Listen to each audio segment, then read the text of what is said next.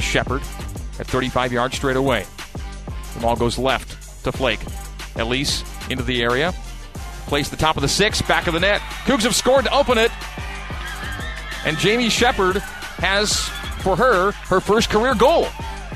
Jamie Shepard, with three assists on the season, adds a marker to it in the 25th minute, and the Cougars open on top 1 0 to Colohan. Colohan picking up speed. Mikayla plays it left to Flake. Flake's into the penalty area, right footed shot, and a rip into the back of the net. Elise Flake makes it 2 0. That is trademark Flake in the 36th. Looks at her defender, takes her toward the end line, gets past that defender, gets into the area, plays to the top of the six. It is 3 0. Mikayla Colohan pokes home, and the Cougars go up 3.